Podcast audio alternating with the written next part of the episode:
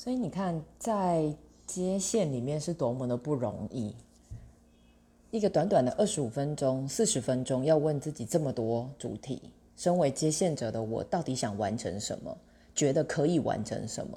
觉得该放下什么？什么东西可能做到？什么东西是不可能做到的？因为你就是在一个有限时间，可能是单次咨询、单次电话，可能不一定会连续，对不对？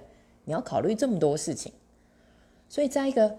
好像很急促，时间好像很短的接线里面，你身为接线员，你其实可以做的真的就是引导那当然，有的时候来电者就是会非常混乱哦，就像我们刚刚说的，可能鬼打墙，可能情绪很多，不确定有没有意义啊。